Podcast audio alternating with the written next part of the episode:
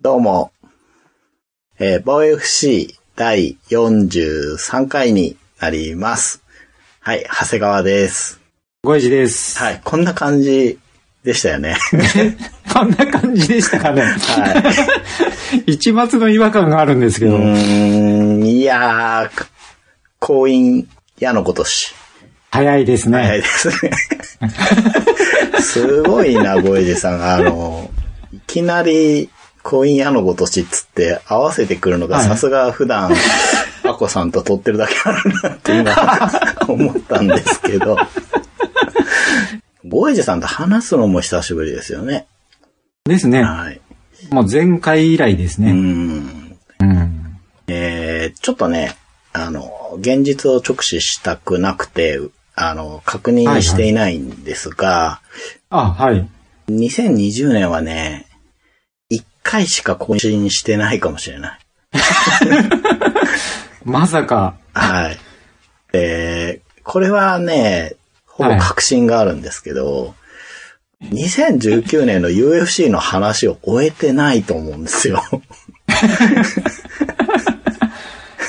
確かに前回なんか、2019年のベストボドゲの話をしたような気が。エスノスいいよね、とか言ってたような 気がしますけれども。まあ、あの、いろいろね、2020年皆さんご存知のようにね、はいはいはびい。っくりしましたよね、本当前いや収録した時はもう本当気配あったかないや、なかったと思いますね。ねえうん。あれよあれよと環境が変わり、あっという間でしたね。ね、うん。まあ、僕の方が、あの、夏以降に忙しくなってしまったという、まあコロナとは関係なかったんですけど、はいはい、はい。ということもあって、すごくお久しぶりになってしまったんですけれども、終わり良ければ、すべて良しとは言いませんが、 そんな厚かましいことは言いませんが、まあ、一応ね、けじめとして、そうですね。はい。うんうんえー2020年の良かったボードゲームについて今回は話していこうと思います。ああ、いいですね。いいですね。よかった話しましょう。前回2019年の良かったボードゲから まさかの。はい。今回は2020年ボードゲームのベストをお話ししていこうと思います。よろしくお願いしはい、おま願いす。します。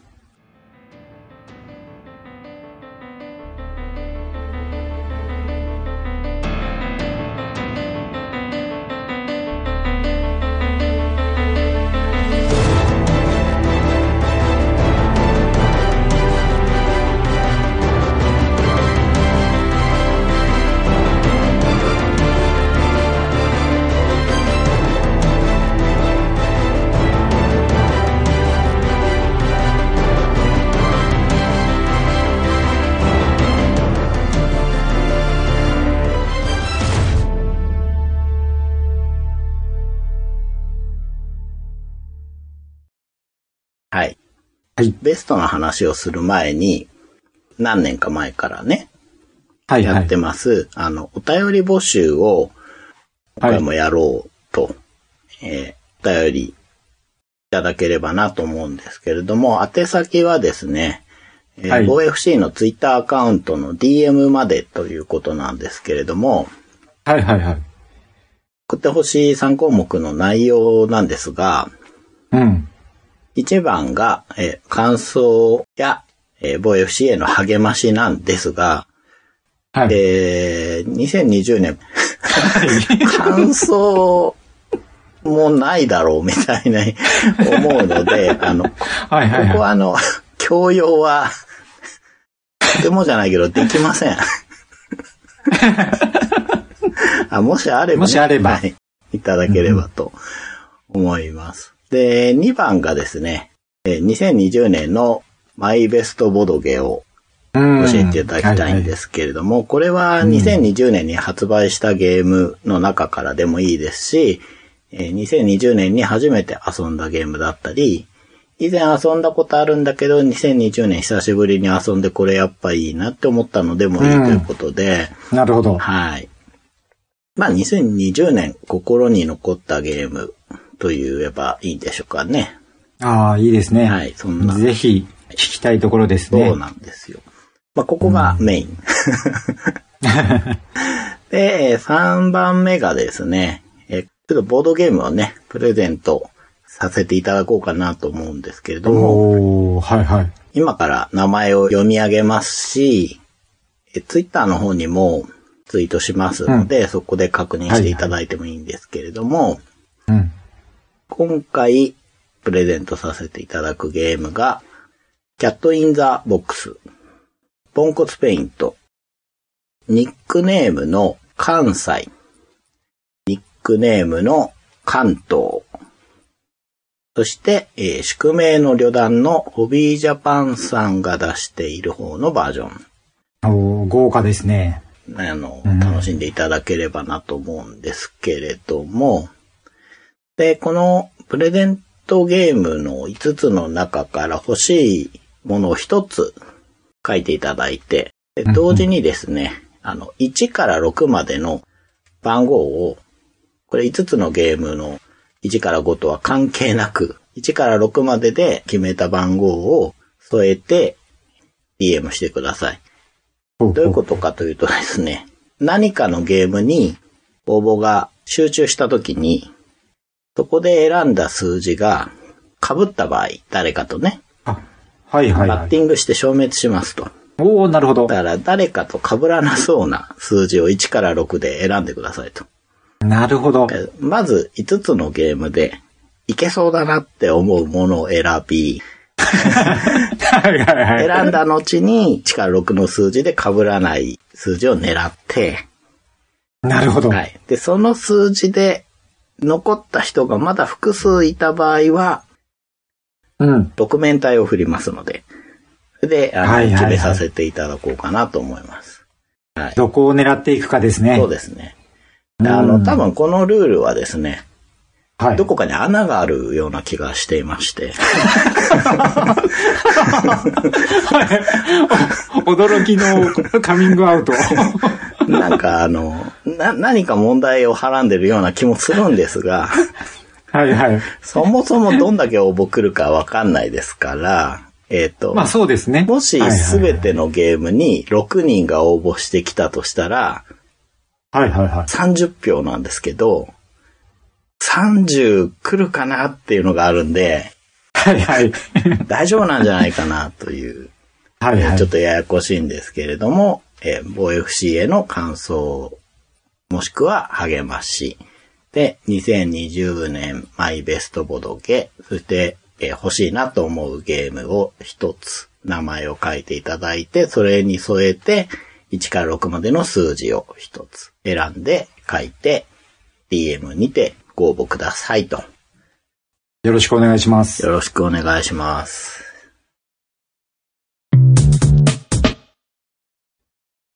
はい。えーじゃあ、えー今回のメインのお話なんですけれども、はいはい。 2020年の階級別に見るベストボードゲームということで、はいはいはい。はい。まず、軽量級ね、う行ん。こうと思いますが、えー、軽量級っていうのは30分までのゲームとしています。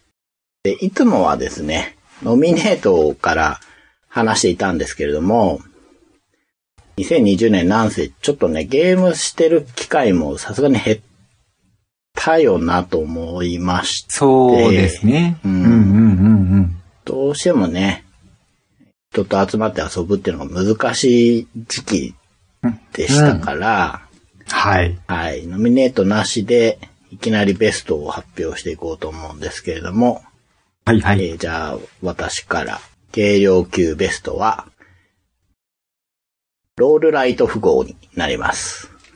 おー、はいはい。はい。で、えー、仙外だったものね、として、ちょっと名前を出したいのが、ノーリターンだったんですけれども、うんうん。いえー、これどちらか遊んでたりします難しいかや、な僕遊んでないですねは。い両方とも。ノーリターンは、日本語版も出て流通しているものなんですが、そのベストのロールライト符号はですね、はいはい。 2020年秋、ゲームマーケットで発行されたゲームになりまして、出しているのが、ポンコツファームさんというのは、ほうほうほうほう。えー、先に作者言っちゃいますけれども、はい。ポンコツペイントの近鈴さんなんですね。おなるほど。じゃんけんのボーダーとかね、そういうゲーム出されてる方で、二人から6人まで、30分なので、フェザーかな、バンタムかな、まあ、どっちにもいけそうな感じですけど、そうですね。うんうんはいうん。で、えー10歳以上になります。はい。これがですね、どんなゲームなのかっていう話なんですけど、はいはい。ざっくり言っちゃうとですね、サイコロとペンと紙で遊ぶ大富豪です。カードがないんです。ない。はいほうほうほうほう。えー自己責任大富豪と思っているんですけれども、 おーなんか面白そうですうね。ん どういうことかというとですね、はいはい。大きく前半と後半に分かれるイメージなんですが、はい。まず、代表者がサイコロを持って3つ振ります。うん。で、出目が3つ出ますよね。うん。それうんをうん、えー用意されたシートがあるんですけれども、はそいはのいシートのマスに3つの数字を書いていくんですが、はい。えーこのね、シートはね、ち ょっと画像を見てもらわないとピンとこないと思うんですけれども、3つのマスが1つの組としていっぱい書かれているんですね。はいはいはで、い。そこの中に、まあ、1、2、3と出たら、ここの縦3つのマスに、1、2、3ってじゃあ書こうみたいなことをするんですうよ。ん。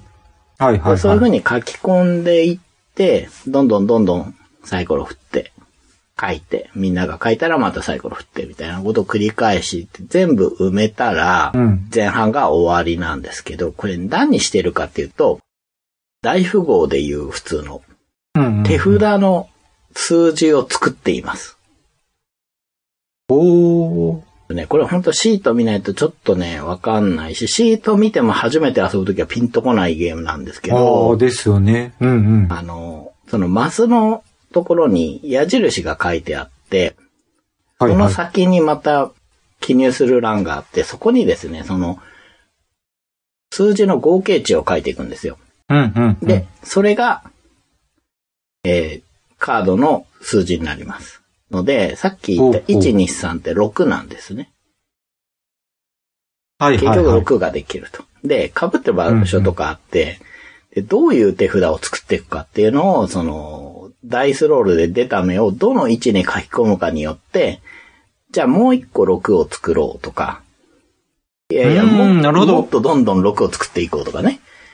はいはいはいはでも確い。なるほど。足し算によっては、でもはいはい18とかも生まれるわけですよね。 うん。うんうんうん。だからそれをいっぱい作っていこうかとか、そういうことなで、 そのダイスロールの目を、どのマスに書き込んでどういう輪ができるかを考えながら、それで手札を作っていく前半。おー、はいはいはいはいはい。で、後半は何をするかというと、そのできた輪の結果の手札というか、まあメモに書いてある単なる数字でしかないんですが、それを見はいはていはい口頭で大富豪。なるほ ど。まあ、1ですって言って自分で1をね、まあ、もし出したとしたら、その、使ったカードはチェックで消して、っていう感じの大富豪です。なるほど。はい。同じ数字を作っていきたいところが難しそうな感じですね。そうなんですよ。で、たとえいっぱいできたとしても、自分の番が来ないと、うまくそれを出せないのが大富豪じゃないですか。そっか。はいはいはい、はい。なので、その、合計値によって、最初に誰がカード出すかっていうのもあるので、うん、うどんっちもうまいことやってこう、もしくはもう諦めて手札をすげえ強くしようみたいな、なるそほういうど思。考も入ってくるんですけれども、なんせ自分でね、作った数字でやるんで、自己責任ですよね。そうですね。 配り運が悪いみたいな話じゃ ないですもんね。ないんですよ。ないのです。ん出たのを書いていくだけ。で、足し算して、それで、まあ、大富豪するだけ。でもみんな同じサイコロの目でできてるんですそもうんね。なんですよ。だから、俺は、出目が悪かったは言えないわけです。全くないんですもんなね。い、ないんですよ。そこうんうんうん。それも面白いですよね。ね。厳しい世界ですし、どこ、どうやってそんなもん思いついたのかなと思ったんですよね、やった時に。うんうんうん。うん。発想の出所が想像つかないというか、うん、確かに。面白いです。あの、ゲームも面白いし、その、ルールとしての存在も面白いし、うんうんうん、うん。でなんかやっぱりポンコツペイント作った人だなーって感じがするんですよね。なるほど。その、ポンコツペイントって直線と丸だけで描くお絵描きなわけですけど、あー確かに。はいはいはい。お絵描きゲームとして、お題が出て、それの絵を描いて当ててもらうっていう構造自体は何ら変哲がないじゃないですか。すごくスタンダードなんだけど、そのうん根っこのところを、正円と直線だけだよで、それを画数として順番になるよっていう仕組みを、なんというか、あのゲームたらしめてるわけですけれども、はいはいはいはい。でもそこの思いつきってもう本当に、なんていうかな、いっぱいいろんなゲームを遊んでたからってそれに行き着くのかなって思うとそうじゃない気もするし、うんうんうん。うんゲーム体験としてすごい面白かったです、これは。なるほど。いはい。や、ぜひ遊んでみたいですね、こ れは。そうですようんね。これは流通させてんのかな どうかなそこですよ ね。うん、まあ、今年のね、秋のゲームマーケットで出たものなので、はいはい今後も入手するチャンスはあるとは思います。うんうんうんなので、あの、まあ、ぜひどこかで見かけたら、うんうん。難しいもんでもないんで、そうですね。結構ね、もう一回やらせてくれっていう気分になりますね。なりそう。うん。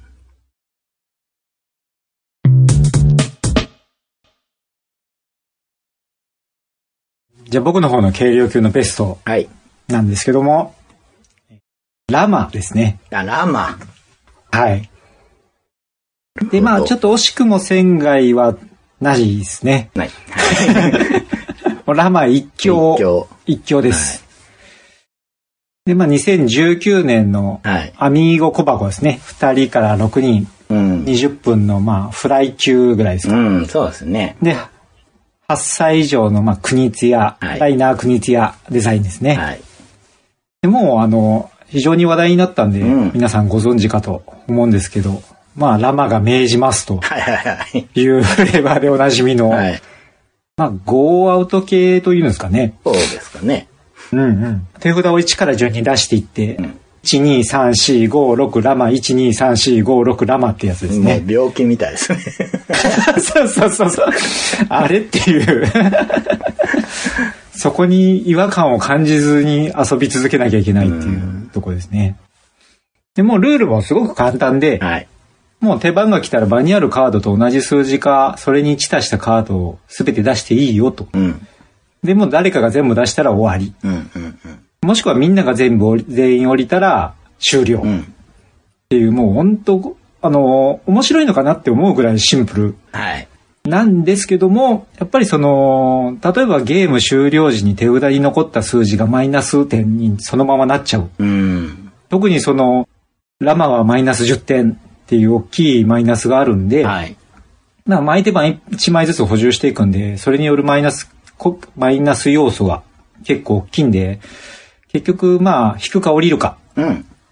うん、行くかやめるかっていう面白さが出てくると。うん。まあ、ほんとこう、シンプルで、軽快で盛り上がる。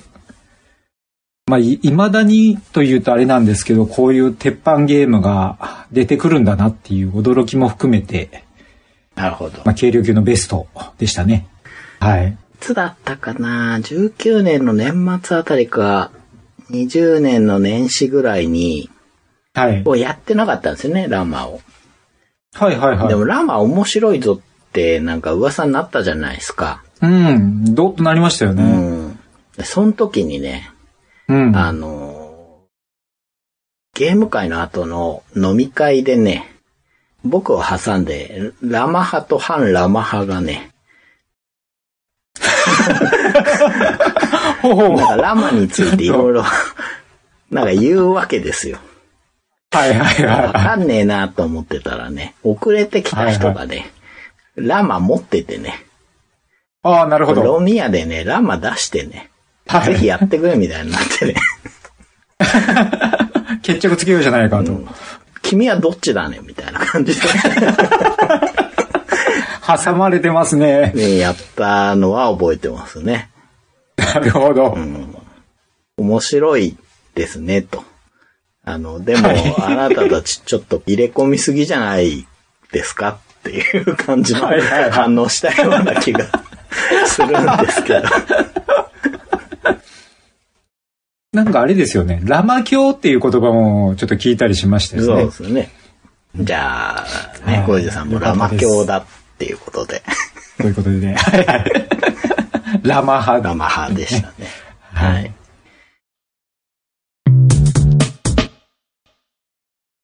はい。じゃあ次が、あの、中量級のベストになります。えー中量級は30分から75分までというね、大体のくくりでいくわけですけど、えー僕の方の2020年中量級ベストは、えートリックテイキングのロボトリックです。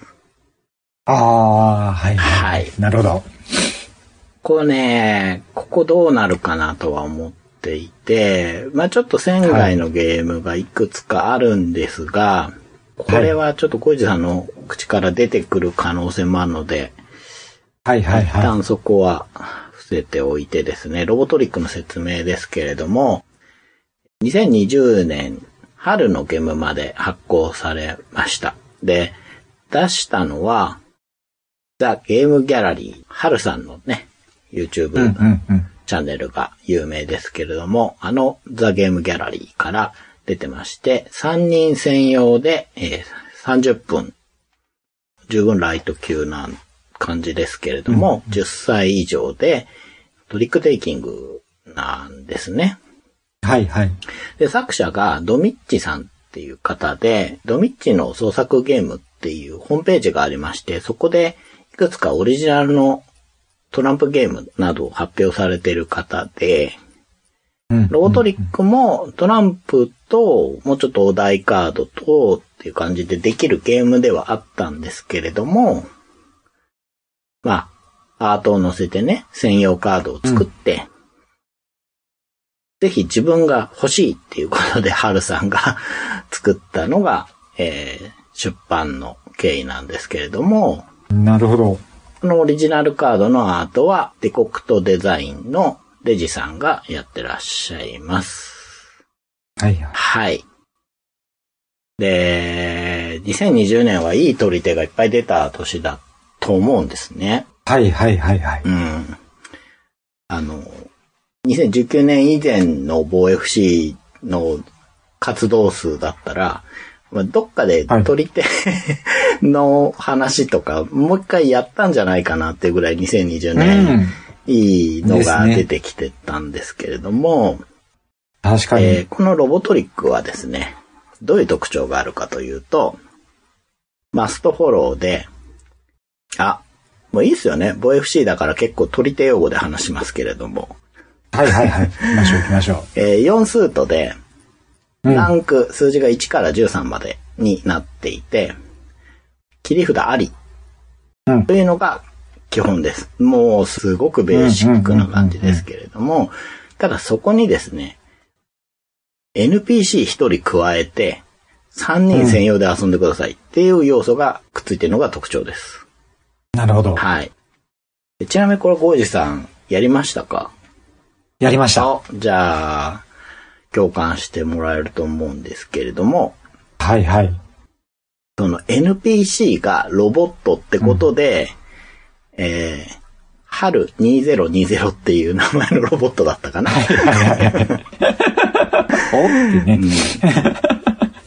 で、このロボットがやってくる行動っていうのが、カードに全部書かれてまして、まあ、プログラム的にね、動いてくるんですけれども、うんうん。え例えば、リードの時、ロボットがリードの時は、枚数が多い数と、ロング数とって言えばいいのかなから、えー一番低いランクのカードを出してきますとか、ロボットが他の人のカードをフォローできるときは、低いランクから出してきますとか、えー逆にフォローできない場合は高いランクから出してきますとか、もう決まってるんですね。そして、ロボットの手札が全部さらされて見えてます。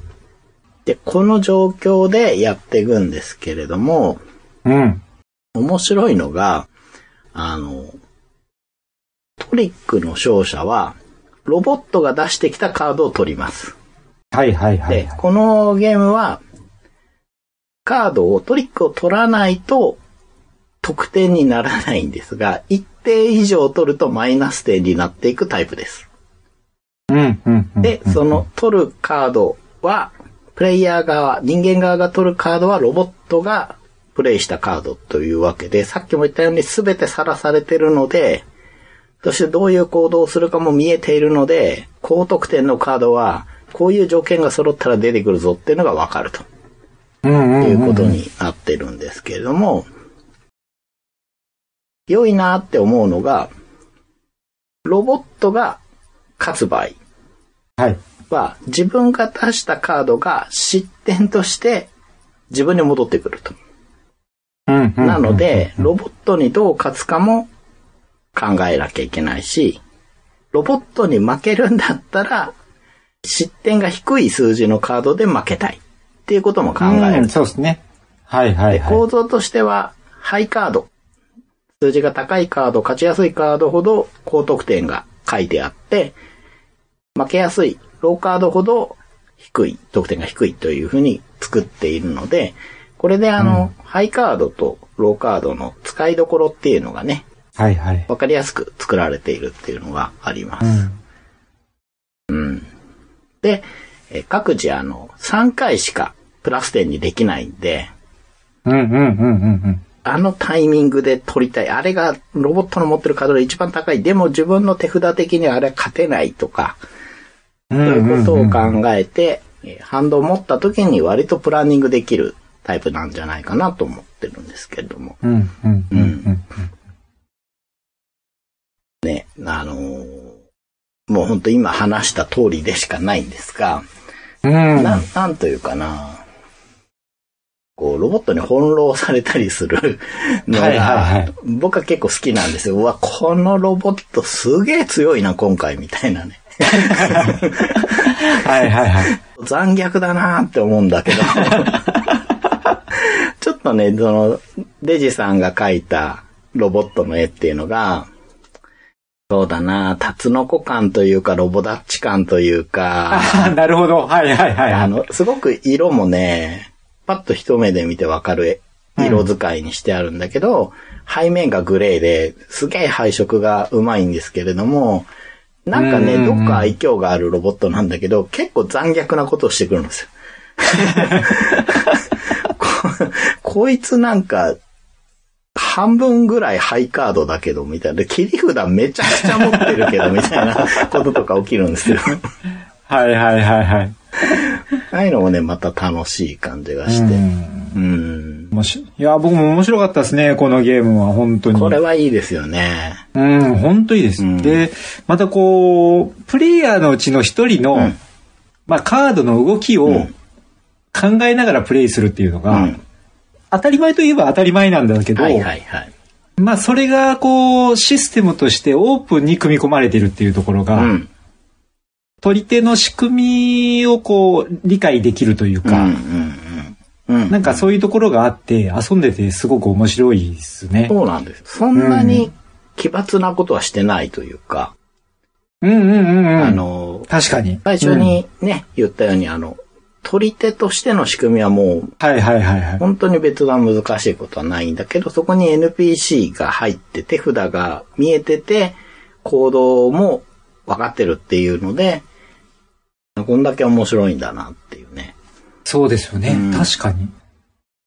もう一人プレイヤーの役割を変えるっていうとこだけですもんうね。ん。そうなんですよ。なんで、まあ遊びやすい。取り手が分かってればもう十分遊びやすいし、うん。でカードのデザインも遊びやすく作られているので、うん、うん。満足度が高い。本当に2020年いい鳥でいっぱい出たんですけれども、ロボトリックはあの出たタイミングが悪かったのか、今一つこう話題に上りづらいなと思ったのもあって、うんうんホームタウンディシジョンという。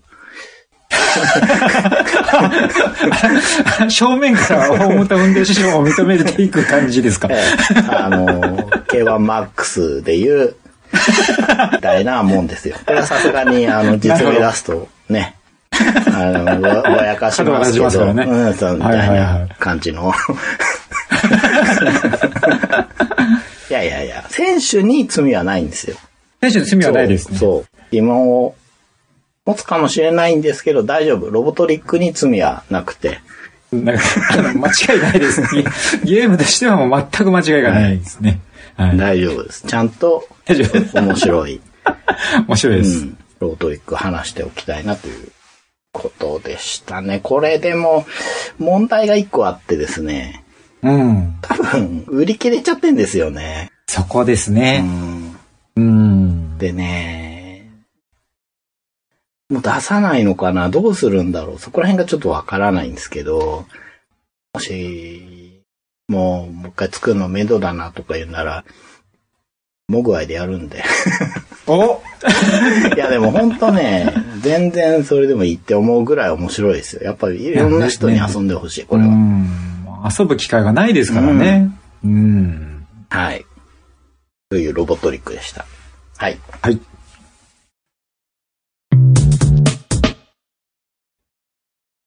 じゃあ僕の方のはい。終了級ベストなんですけおども。願いします。はい。アメリカンブックショップですね。おー。はい。はいはい。で、まあ、惜しくもというところで、はいやっぱ僕もロボトリックなるほど。はやっぱり入りますうん、ね。うん、うん。あとまあ、キャットインザボックス。ですよね。はい。うん。これも本当面白かったですね。うん。まあ、そんな中でのアメリカンブックショップなんですけうど、ん。はい。えー2019年の秋ゲームまでの発行ですね。双子のライオン堂書店さん。はい。 3人から5人。えー30分から50分のライト級8歳以上ですね。で、デザインがサークル検体機の新沢大樹さん。はい。えー小説が双子のライオン堂書店店主の武田信也さん。うんというところですね。はい。まあ、4数と。うん。で、ランクが0から11。はい。 0が2枚。うんで、マストフォローの切り札なしですうね。ん。まあ、普通の取り手ではあるんですけど、はい。ものすごくあの特殊なルールといううか、ん。不思議なゲームで、普通に取り手通りにカードを出していきますと。フォローして出していきます。うん。ただ場のカードの数字うん。の合計が決まった数。うん。例えば4人だと16を超えると、うん。その時点でそのトリックが終わっちゃううん。わけですよね。はい。なんで4人でプレイしてても、4人が全員カードを出せない状態で終わっちゃうと。うん。うん。その16を超えさせたプレイヤーが場にあるカードを総取りできますよと。はい。で、取ったカードは、色ごとにまとめて並べていきまうすと。ん。